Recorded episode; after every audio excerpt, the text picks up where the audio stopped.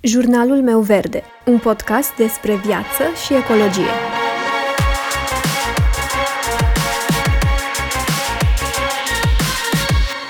Bună, eu sunt Alexandra și tu asculți Jurnalul meu verde, un podcast despre viață și ecologie. Salutare, oameni buni! Continuăm astăzi seria de vorbă cu un Earthfluencer cu Laura. Laura este o mare iubitoare de natură, așa că de mai bine de patru ani a ales să-și transforme modul de viață într-unul mai prietenos cu natura. Însă, nu doar atât, ori de câte ori are ocazia, Laura ne povestește inclusiv pe conturile ei de social media despre sustenabilitate, ecologie și, în general, despre lucrurile pe care le descoperă pe parcurs din zona aceasta. Dă mai departe ce învață și spune despre asta că e o călătorie frumoasă și plină de satisfacții. Laura, bun venit aici la De Vorbă cu un Earthfluencer. Îți mulțumesc foarte mult că ai acceptat invitația. Bună! Bine te-am găsit! Mulțumesc pentru invitație! Ce mai faci? Cum ești? Bine sunt, mulțumesc! Tu cum ești? Abia așteptam, sincer, să, să discutăm împreună despre subiectele acestea de care suntem pasionate până la urmă amândouă. Uite, o să încep cu o întrebare care mie personal îmi place tare mult fiecare dintre noi are propria poveste, propriul drum prin care am început să fim mai conștienți față de impactul stilului nostru de viață asupra mediului.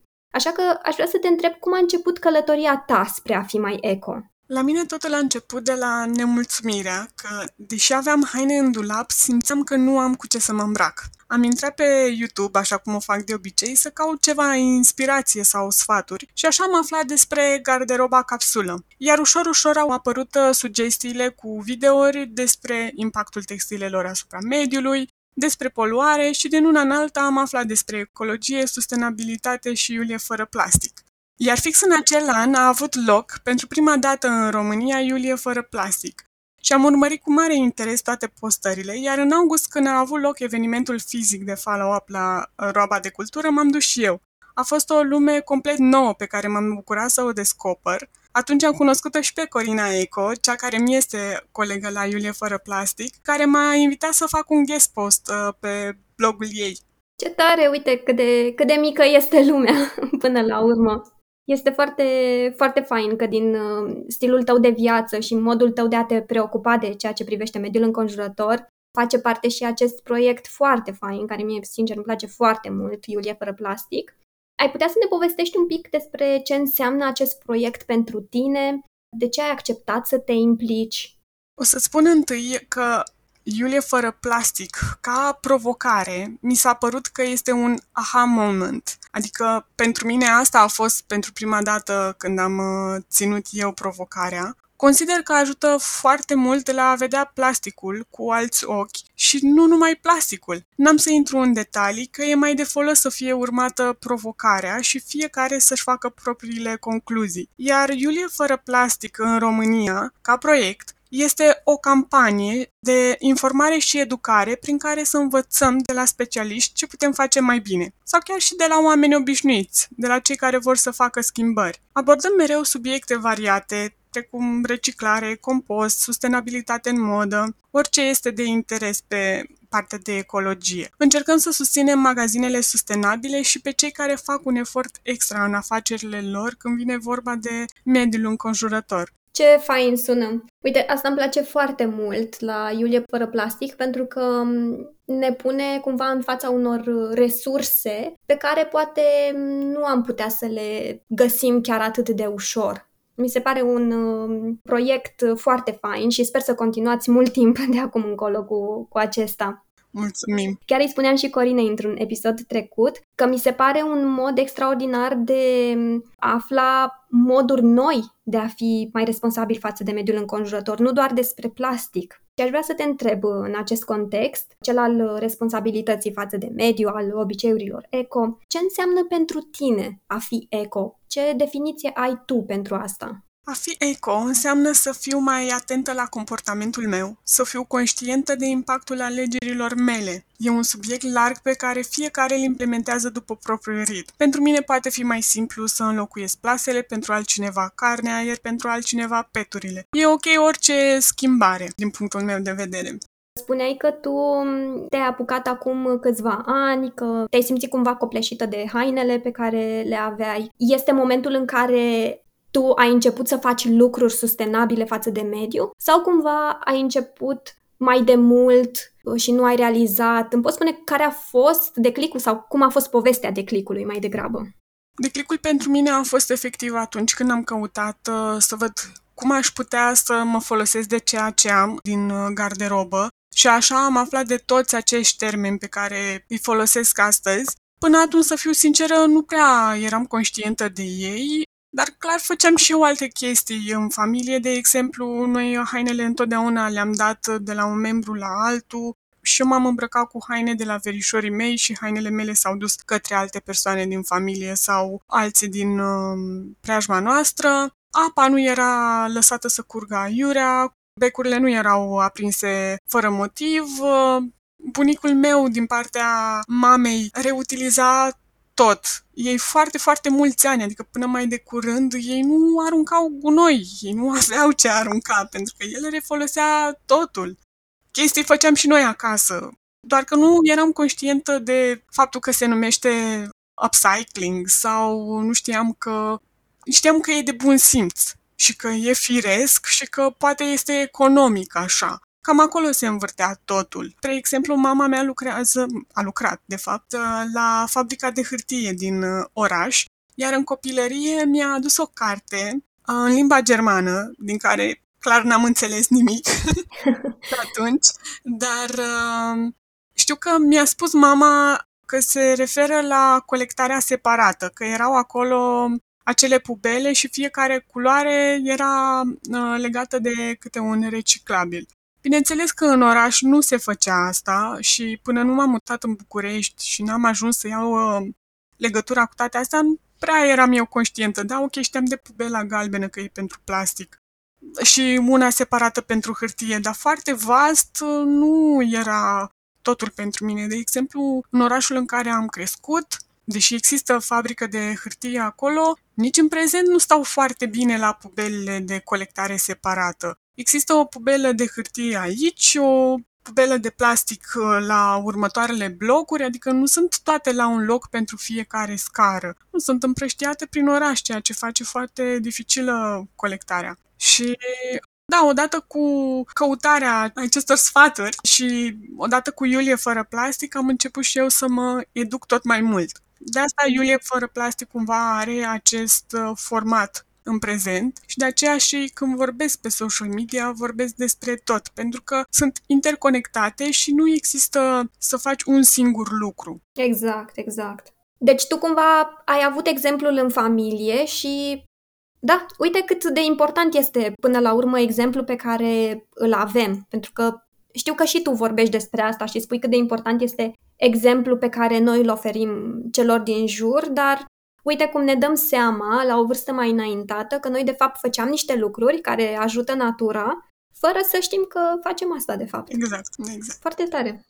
Legat de obiceiuri eco, aș vrea să te întreb care sunt cele mai dificile schimbări eco pe care le-ai încercat sau adoptat de-a lungul timpului? Din momentul în care tu ai început să faci lucrurile conștient, le-ai abordat într-un mod mai conștient, peste ce lucruri dificile ai dat tu? Sunt schimbări uh, pe care le-am făcut și la care am renunțat. Și îmi dau seama că nu vorbesc suficient despre ele. Dar asupra unora am uh, revenit, iar asupra altora încă nu. La început, să-ți spun sincer, mi era teamă de gura lumii, așa cum ți-am dat și ție sfat în uh, live-ul de la Iulie fără plastic. Uh, mi era teamă de gura lumii, dar am zis că până nu încerc, mă mănâncă nimeni și trebuie să văd ce iese din tot. Exact. Da, am rămas deseori uh, surprinsă de reacția lumii. Cu toți am trecut prin, prin chestia asta, să ne gândim la ce spune X, ce spune Y, dacă faci o chestie care nu e sustenabilă. Până la urmă nu există 100% sustenabil, cum ai zis și tu. Da, da, și cred că cea mai mare barieră este cea psihică pe care ne-o creăm noi. Poți să ne dai niște exemple de astfel de schimbări, nu știu, pe care le-ai abandonat pentru o perioadă de timp? Da, sigur. Un lucru mărunt, ca să-i spun așa, deși orice contează, a fost să renunț la șamponul solid. Știi că ai mai vorbit și în trecut, dar cred că pentru noi, în mod deosebit, fetele, că e o foarte mare provocare asta. Mm-hmm. Exact. Deși am reușit să donez într-un an și jumătate 22 de centimetri de păr, că atât de mult mi-a crescut, scalpul meu nu a fost mulțumit de produse la un moment dat și a trebuit să renunț. Oricum, schimbarea este grea până devine obicei. E, uite, încă un exemplu. Impulsul de a cumpăra ceva e încă o luptă pentru mine. Nu tot timpul, pentru că totodată am devenit mai uh, pretențioasă și mai selectivă și câteodată mi este greu să cumpăr orice, pentru că mă decid greu, pentru că găsesc defecte și mă întreb foarte multe chestii, dar uh, cred că toate strategiile astea de marketing ne-au uh, creat, de fapt, cred, clar ne-au creat acest obicei de a cumpăra. Ne trebuie, nu ne trebuie, noi să mergem la cumpărături. Și cu chestia asta încă mă lupt uneori. Așa este, este foarte dificil pentru că, practic, te lupți cu ceea ce ai făcut ani de zile, cu un obicei imprimat adânc în comportamentul nostru de până atunci. Da. Este foarte greu, așa este. Da.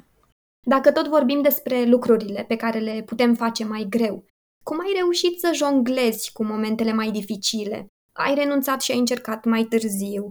Ai încercat altceva similar? Sau care este strategia ta în general pentru astfel de momente? Uitându-mă înapoi, ce am făcut eu ca să trec uh, prin uh, momentele mai dificile a fost să vorbesc cu oamenii care la rândul lor erau pasionați de ecologie. Și ne-am plâns, efectiv, unul pe umerii celuilalt, dar tot așa ne-am și încurajat, unul pe celălalt. Dar au fost momente în care uh, ți-ai spus pur și simplu că um, nu are rost, că vrei să renunți, pentru că, sincer, ce se întâmplă în momentul de față în uh, lumea actuală e un pic cam trist. Vedem că nu se întâmplă lucrurile în uh, ritmul la care ar trebui să se întâmple. Au fost momente în care ai zis că gata, eu renunț, îmi bag picioarele, am plecat? Ah, știi cum e? E ca în viață. După ce cazi, te ridici. Poate mă plâng pe moment, dar ulterior îmi aduc aminte că eu vreau mai bine, vreau mai curat și că o oarecare contribuție o pot avea și eu în societate. Pentru mine este suficient să ies pe stradă sau în natură și cum văd gunoi, mi se activează instant motivația. Iar dacă obosesc, într-adevăr îmi dau timp să ignor și să-mi revin. Dar uh, nu aș vrea să renunț la asta pentru că mă pasionează foarte tare. Practic a devenit parte din stilul tău de viață, de zi cu zi. Să știi. Aș vrea să vorbim, dacă tot am menționat despre stilul de viață. Am văzut că și pe Instagram tu ai în descrierea profilului tău și termenul de slow living. Ai putea să ne spui mai multe detalii despre ce înseamnă mai exact acest termen, ce înseamnă slow living? Pentru mine, slow living se traduce momentan prin luxul de a nu mai alerga după bani, după chestii de făcut pe care nu-mi doresc să le fac. E vorba despre a-mi face timp pentru mine, să fac diverse hobby-uri, să învăț ceva nou, să mă bucur de lucruri mărunte, precum o plimbare în natură. E efectiv traducerea liberă. Ritm lent în care să nu fac griji pentru ceas sau pentru termene de bifat. Cum ai descoperit acest uh, termen de slow living? Ca și restul, tot din online. Am uh, realizat uh, că ritmul meu nu mai are nicio legătură cu viața din copilărie. E puțină nostalgie la mijloc, dar să fiu sinceră, nu observasem ce stil de viață diferit am eu față de familia mea care locuiește în provincie. Nu realizasem că m-am rupt de toate lucrurile care cândva erau la ordinea zilei. Eram într-un punct în care nu mai aveam timp să merg la țară să iau fructe și legume bio, ci cumpăram foarte scump, unele fără gust, pe când ai mei ofereau produsele extra altor persoane. Tot din familia asta de termeni uh, face parte și slow fashion. Și știu că tu mai vorbești despre asta pe rețelele de socializare. Practic, na, moda este ceea ce te-a adus în, în uh, partea asta de sustenabilitate. Poți să ne dai la fel mai multe detalii despre ce înseamnă slow fashion? Moda sustenabilă reprezintă corectitudine față de întreg lanțul implicat la crearea unei piese, de la agricultură până la vânzător. Nu mă refer la prețuri mari, calitate îndoielnică și angajați prost plătiți, ci la agricultura făcută corect, în timp natural, fără pesticide sau alte chimicale dăunătoare, la țesături naturale, rezistente și cu adevărat reciclabile, până la salarii care să ofere un minimum de trai decent în condiții sigure. Și exact cum spuneai și tu, ăsta este punctul meu de pornire și oarecum era și un um, oarie în viața mea în care cheltuiam destul de mulți bani. Că până la urma urmei și să cumperi second hand, dacă o faci nechipzuit, e aproape, aproape, nu e chiar același lucru, dar e aproape la fel de dăunător.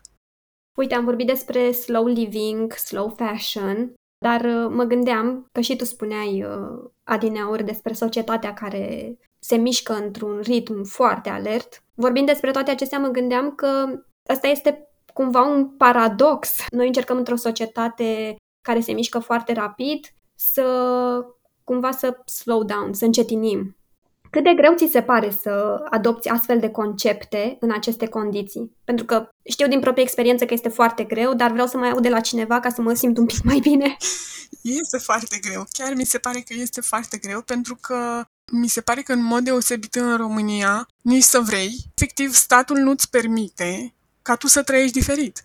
Tu trebuie să te îngrijești, să ai ceva bani ca să ai un trai minimum, adică o casă, electricitate, cu poate apă, nu, și apă trebuie, pentru că acum sunt tot felul de chestii care te ajută să scoți apa din pământ și totul se face cu bani, nu se mai face ca altă dată cu troc sau cu favoruri.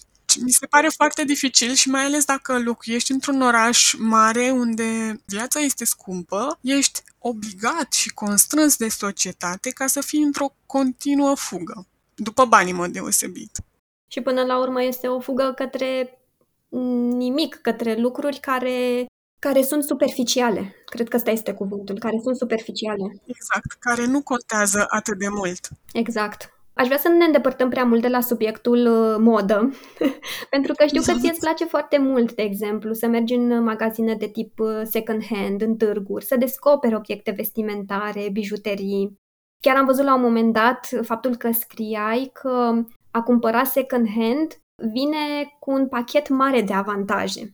Așa că ai putea să ne spui câteva dintre avantajele pe care le simți tu atunci când cumperi second hand? Luând-o realist, deseori prețul. Și spun deseori pentru că mi s-a întâmplat și să coste ceva second hand mai mult decât ceva nou dar uh, acolo pot să intervină calitatea și unicitatea, ceea ce mi se pare foarte fain, pe când uh, ceva fast fashion clar mai are încă multă lume ca și tine și în toată chestia asta, să cumperi de la second hand sau să cumperi vintage, există avantajul ăsta că haina sau accesoriile nu mai devin deșeu în condițiile în care ele ar fi foarte bine mersi, bune de purtat în continuare. Dar uite, sunt oameni care spun că a, sunt doar vechituri, sunt, uh, sunt chestii pe care le-au purtat alții înainte. Tu ai avut probleme de genul acesta sau nu știu cum... Uh... N-am avut eu uh, problema asta niciodată pentru că am început să cumpăr uh, de la second hand uh, de la o vârstă destul de uh, fragedă pentru că la noi în oraș, vinerea, există ca un fel de second hand în aer liber și automat uh, mergeam și noi să cumpărăm lucruri de acolo, iar uh, odată cu avantajul ăsta, pentru că o să-i spun avantaj, faptul că puteam să cumpăr uh, lucruri la un preț mult mai ieftin pe atunci, acum s-au mai schimbat lucrurile, mama îmi permitea să cumpăr haine pe care altfel de la magazin nu m-ar fi lăsat să cumpăr. Și m-a lăsat să experimentez enorm de mult cu tot ce am vrut. Pentru că erau câțiva lei și era mama, a, ok, e bluza aia 2 lei. A, e ok că nu e grav 2 lei. Și mi-a permis să experimentez foarte mult. Dar în schimb aud în continuare, chiar și în prezent, persoane care spun că, vai, dar eu nu pot să cumpăr de la second hand, că sunt murdare și nu știu ce-mi pun pe piele. Însă persoanele astea nu își dau seama că, odată, hainele de la magazin sunt probate. Clar, cineva exact. le-a mai atins. Exact. După care, felul în care sunt create, ele sunt murdare. Sunt deja murdare când ajung în mall și sunt frumos împăturite, poate sunt puțin date cu fierul de călcat cu abur, dar ele sunt murdare pentru că sunt create în niște fabrici unde nu sunt condiții. Nici pentru angajați, nici condiții să fie ținute produsele prea bine și sunt murdare, sunt prelucrate prin foarte multe mâini și sunt transportate deci nu e, nu e nimic steril. Dacă oamenii își imaginează că își cumpără de la mall ceva igienic, își fac iluzii false. Cel mai mare avantaj pe care tu îl vezi este cel al uh, prețului, dacă am înțeles bine. Mai există și altceva în topul da. tău? Da, da, da. Sigur, calitatea produselor, chiar și hainele de la branduri fast fashion, pe care le găsim în second hand, în România, aduse din afară, au o calitate diferită față de același brand pe care îl găsim în mall. O să-ți dau un exemplu. Mi-am cumpărat haine în second hand, nu mai sunt atât de uh, severă poate cu eticheta. Și atunci uh, mi-am cumpărat și haine de la Zara, H&M și alte magazine. Dar uh, am primit când eram studentă de la verii mei o bluză de la Zara, nou-nouță era, și am luat-o și o fericită, na, să ies în oraș și vreau să spun că mi s-a descusut uh, și a trebuit să stau cu mâna lipită de corp toată seara, stresată că o să mă fac de râs că am o haină pe mine distrusă. Dar efectiv, de acasă și până la restaurant, mi s-a descusut bluza. Prima dată o purtam. Și încă un lucru legat de hainele astea noi din magazin, că mi-am adus aminte ulterior. Am lucrat după ce am terminat facultatea ca vânzătoare în mall și majoritatea magazinelor sau managerilor încurajează vânzătorii să poarte haine pe care ei le vând, știi? Să fie așa un pic de reclamă. Dar hainele alea nu ți se oferă de către magazin și îți rămân ție. În niciun caz. Le purtai și le puneai din nou la vânzare. Imaginează-ți acolo cât de curat da. e totul.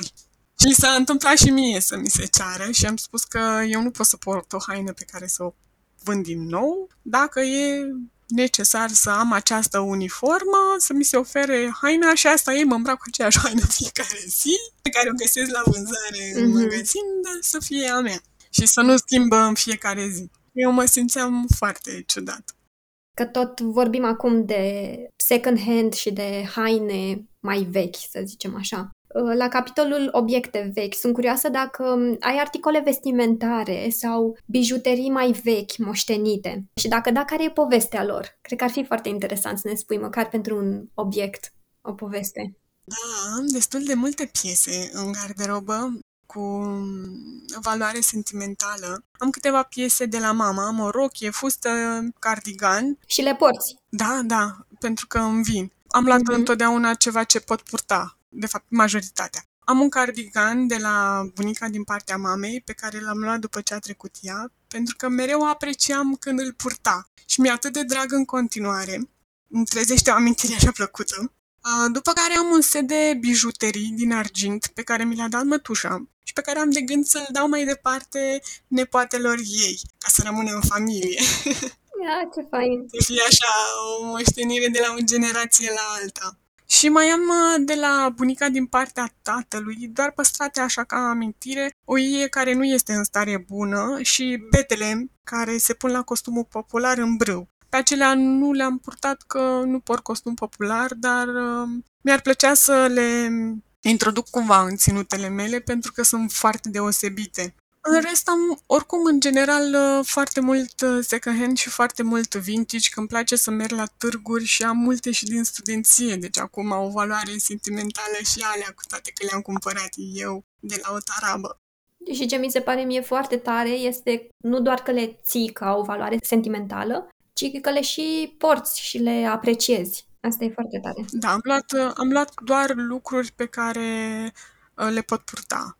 Asta cred că te ajută mm, foarte mult și în provocarea ta, cumpără chipzuit. Poți să ne povestești puțin mai mult despre această provocare pe care ai lansat-o? Cum ți-a venit ideea? Ce presupune provocarea? Cum merge provocarea? Poate ne faci un update. Um, provocarea, de fapt, este cea globală de Buy Less, iar hashtagul uh, cumpără chipzuit este tagul creat de mine pentru o mai bună evidență în această provocare. Asta a fost definiția mea pentru alegeri mai bune. Să cumpăr mai puțin, dar mai calitativ și cu un impact mai mic asupra mediului. Regulile pe care mi le-am stabilit eu uh, sunt postate pe Instagram sub acest tag. Au fost ambițioase, recunosc, pentru că n-am reușit 100%, dar multe au rămas uh, obiceiuri. Ideal este de făcut o astfel de provocare pentru o perioadă de minim jumătate de an, ca să se seteze totul, cu reguli clar stabilite și de ținut o evidență sau un jurnal. Ți-am zis, multe mi-au rămas, n-am reușit 100% pentru că deși am văzut uh, sfaturile de a nu fi foarte acidă așa și foarte severă, am făcut asta pentru că motivul meu atunci a fost să, să economisesc. Dar a fost o provocare din care am învățat și am mai și adaptat-o pe parcurs și acum consider că a intrat așa în stilul meu de viață totul. O să-ți mai dau uh, exemple poate pe viitor. Da, mi se pare mm, foarte important, așa cum ai spus și tu, ca în momentul în care facem o astfel de provocare, să nu mai uh, cumpărăm ceva, să ne luăm timp, cum ai spus și tu. Trebuie mai mult timp ca să ne intre ceva în, uh, în obiceiuri. Știu cum e cu provocarea mea, că mm, nu mai cumpăr mai nimic de aproape un an jumate și foarte greu, adică chiar și după un an de necumpărat cărți, că eu aici aveam foarte mari probleme. Cumpăram cărți și nu citeam uh, mai nimic din ele la modul în care cumpăram. Și chiar și după un an de zile, eu mi-am făcut la un moment dat uh, o listă și mi-am pus în coș vreo 50 de cărți, cred. Am zis că am nevoie de ele.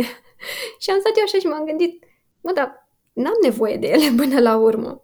Da, e, e important să ne luăm timp să procesăm. Chiar și după un an, în cazul meu, se pare că mai am nevoie de mai mult timp. Da, nu se schimbă totul peste noapte, nu este nici necesar, slavă Domnului, exact. aș zice eu. Tu ai fost chiar mai uh, tranșantă decât mine, în sensul că eu am făcut provocarea de a cumpăra mai puțin de a reduce, pe când uh, tu practic ai vrut să elimini din cumpărăturile tale. Da, bine, până la urmă, acum nu zic că ce am făcut eu sau ce ai făcut tu e mai bine. Important e să ne găsim uh, ritmul nostru și provocarea pe care noi să o putem duce până la urmă. Despre asta este vorba, să ne luăm ceva de făcut care poate fi dus la sfârșit. Încă o chestie odată cu provocarea asta, spre exemplu, e că alegi aria în care vrei să lucrezi, adică unde conștientizezi că e un surplus și mai ajută foarte mult poate acest exercițiu de a scoate un lucru când aduci un lucru, știi? Și astfel să te menții la un număr mai echilibrat de lucruri. Uite că tot ai uh, menționat despre lucruri pe care le putem face. Ai putea să ne spui câteva tips and tricks, lucruri pe care tu le faci să um, poți să cumperi uh, mai eco, să faci cumpărături mai eco, mai responsabile față de natură? Întocmesc liste.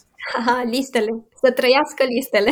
Da, da, da, da, da, da. Asta tot de la cumpără chipsuit a rămas și mă ajută foarte mult să cumpăr mai puțin și să nu uit ce anume îmi trebuie. De exemplu, mă gândesc la ce aș vrea să mănânc și am grijă ca să am toate ingredientele cumpăr cât îmi trebuie, nu fac exces la cantități. Mă ajută foarte mult faptul că avem magazin Zero Waste în oraș și ce bine că apar tot mai multe în țară. Toți săculeții și plasele din textil stau într-o sacoșă lângă ușă ca să fie la îndemână. Tot pe stilul ăla românesc. Am sacoșa cu sacoșe, doar că eco. Așa, la piață specific mai întâi că vreau în plasa mea și apoi spun ce vreau. A, tare, tare. Chestia asta mi-a spus-o și Corina în podcast și mi se pare foarte tare. Da, da, da, da, păi stăteam de vorbă și eram oarecum frustrate că ni se tot întâmpla să ne alegem cu pungi în condițiile în care eram pregătite cu plasele noastre textile. Și mi-am dat seama, analizând uh, de ce se tot întâmplă asta, mi-am dat seama că oamenii au un ritm fizic efectiv în uh, a face vânzarea, practic. Ei, după ce ți-au pus pe cântar uh, produsele, imediat întind mâna către pungă și cât ai clipi, sunt deja ambalate. și am stat și am analizat cum pot să evit asta. Și asta a fost concluzia la care am putut să ajung. Vreau aici, în plasa mea, vă rog frumos, XYZ. Și au fost și dăți în care s-au, s-a insistat foarte mult, chiar și așa, cu toate observațiile, să-mi pună că se murdărește plasa și am zis că e ok, se spală, rămâne așa cum am spus eu. Asta să fie problema. Da, da, da, dar asta chiar ajută enorm de mult și prietenul meu uh, la fel se simțea stângaci când am început toată schema asta cu plasele textile la piață și îmi spunea că se simte ciudat și că poate ne judecă lumea, dar uh, ulterior noi plecam spre exemplu de la piață cu două plase textile în care oricum îmi făceam toate cumpărăturile și se uita pe stradă și zicea ia uite cum arătau noi înainte. Și m-am uitat la cine se referea și era o persoană care avea, cred că vreo șapte pungi, avea fiecare produs în câte o pungă. Mm-hmm. Și zice, tu dai seama că noi am cumpărat mai multe lucruri decât el și avem doar două plase și asta două plase ca să fie mai ușor la greutate, nu că nu încăpeau toate într-o plasă. Și uite, așa arătam și noi. Câte pungi are? Doamne, ce economie am făcut! Da, așa este. Spuneai mai devreme că tu faci cumpărături și din uh, magazine de tip Zero Waste. Ai putea să ne spui cum este experiența la cumpărături într-un astfel de magazin, ce găsești acolo, cât de ușor este să faci cumpărături? Experiența acolo este efectiv ușoară. Deși mă perind cu ambalajele dus întors și trebuie să planific uh, din timp, faptul că nu se mai umple așa de repede coșul de gunoi mi se pare satisfăcător. Ca să nu mai spun cât de tari sunt oamenii cărora le pasă. Ce se găsește la magazin depinde de la un magazin la altul, dar în principiu toate au de la ingrediente pentru bucătărie, pentru gătit, până la soluții de curățat casa, până la cosmetice și alte accesorii care ar putea să fie reutilizabile astfel încât să diminuăm uh, ambalajele de unică folosință. Uh, sunt uh, destul de pline, ca să zic așa, au destul de multe uh, lucruri și majoritatea din ce știu eu sunt vegane, adică nu conțin uh, produse care impactează sau care sunt de la animale. Eu nu sunt vegană, dar încerc și eu să reduc cât pot de mult cruzimea animalelor din produsele care le folosesc pe cât pot. Până la urmă, știi cum e, important e să găsim o, un echilibru între toate lucrurile da. pe care le facem, că nu putem să le facem pe toate așa dintr-o dată. Practic, când mergi la magazinul uh, Zero Waste, ce trebuie să faci este să-ți iei uh, ambalaje cu tine. Uite, de exemplu, aici în Cehia uh, am văzut că um, există tot timpul niște ambalaje pe care ei le pun la dispoziție, uh, aduse de, de alți oameni din comunitate. Există și în uh, magazinul Zero Waste din București acest lucru?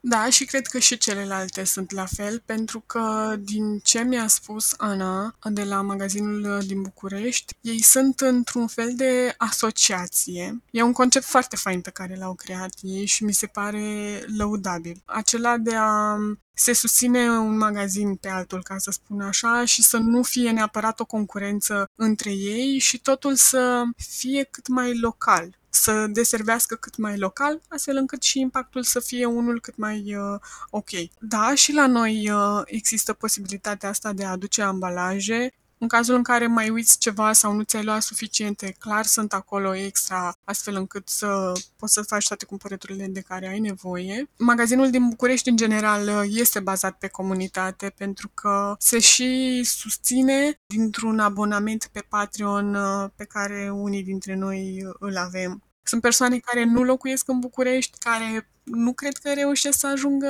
la magazin, dar care susțin magazinul pentru că își doresc această schimbare. Pentru că suma este una chiar modică, este vreo 5 euro pe lună.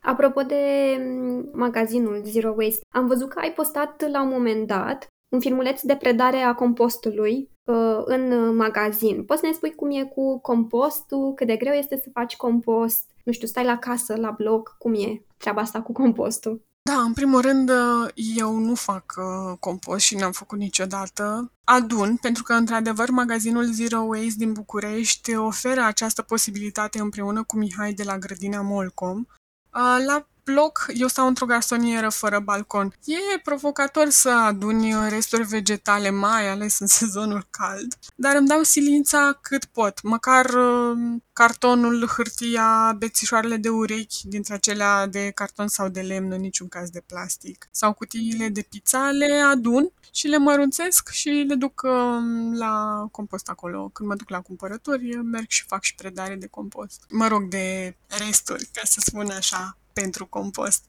Poți să spui mai multe despre ce înseamnă exact compost? Compostul știu că este rezultatul după descompunerea resturilor vegetale amestecate cu parte uscată. Se obține un uh, amestec de parte umedă, resturi de legume și fructe, coși de ouă, frunze, flori uh, și parte uscată sau maro, cum mi se mai spune. Frunze uscate, crengi, carton, rumeguș. Compostul este un pământ sau ce puțin așa arată, plin de nutrienți, bun pentru agricultură, flori, pomi, ca un extra vitamine, nu știu cum să spun, pentru sol. Și în funcție de cine face compostul, unele persoane sunt mai permisive cu ceea ce se poate adăuga, altele mai puțin. Depinde probabil de ce calitate se dorește să se obțină. Spre exemplu, din ce știu eu, nu este recomandat să se pună compost, la compost cojile citricelor pentru că atrag tot felul de vietăți care rămân în compostul obținut și ulterior afectează rădăcinile. Similar e și cu lactatele. Lista cu ceea ce se acceptă o face cel care se ocupă de proces. Noi avem noroc, momentan, Mihai are o listă vastă cu ce primește și la anul deja va fi gata prima parte, prima tranșă de compost. A, ce tare! Uite câte câte lucruri uh, pe care nu le știam. Recunosc că la partea de compost nu știu prea exact ce se întâmplă. Încă nu am descoperit cum aș putea să fac aici treaba asta. Dar uite, ar fi foarte tare să avem cât mai aproape de casele noastre locuri unde putem face compost până la urmă. Da, contează mult. Pentru că nici chimicalele și toate nebuniile pe care noi le punem ca îngrășământ în agricultură nu sunt ok o urmăresc pe YouTube, sper că nu, de fapt probabil îi pronunț numele greșit, dar nu mai are nicio importanță, cred că îi zice Elise sau Elise Buch. O să lăsăm în descrierea acestui podcast numele. Ok. Ok, o să-ți dau eu un link. Uh, cred că locuiește pe undeva Danemarca, ceva țări de genul. Și uh, la ei acolo, pentru că tot așa s-a construit enorm de mult și nu mai aveau prea mult spațiu verde, sau, dar e cumva la nivel de stat s-a hotărât chestia asta. Există uh, grădini comunitare. Există niște terenuri care s-au parcelat și fiecare putea să-și cumpere o bucată de pământ acolo și să, să grădinărească efectiv. Și aveau voie doar o construcție foarte mică, ca o baracă așa oarecum, cât să aibă unde să-și depună lucrurile, dar este ilegal să se doarmă acolo.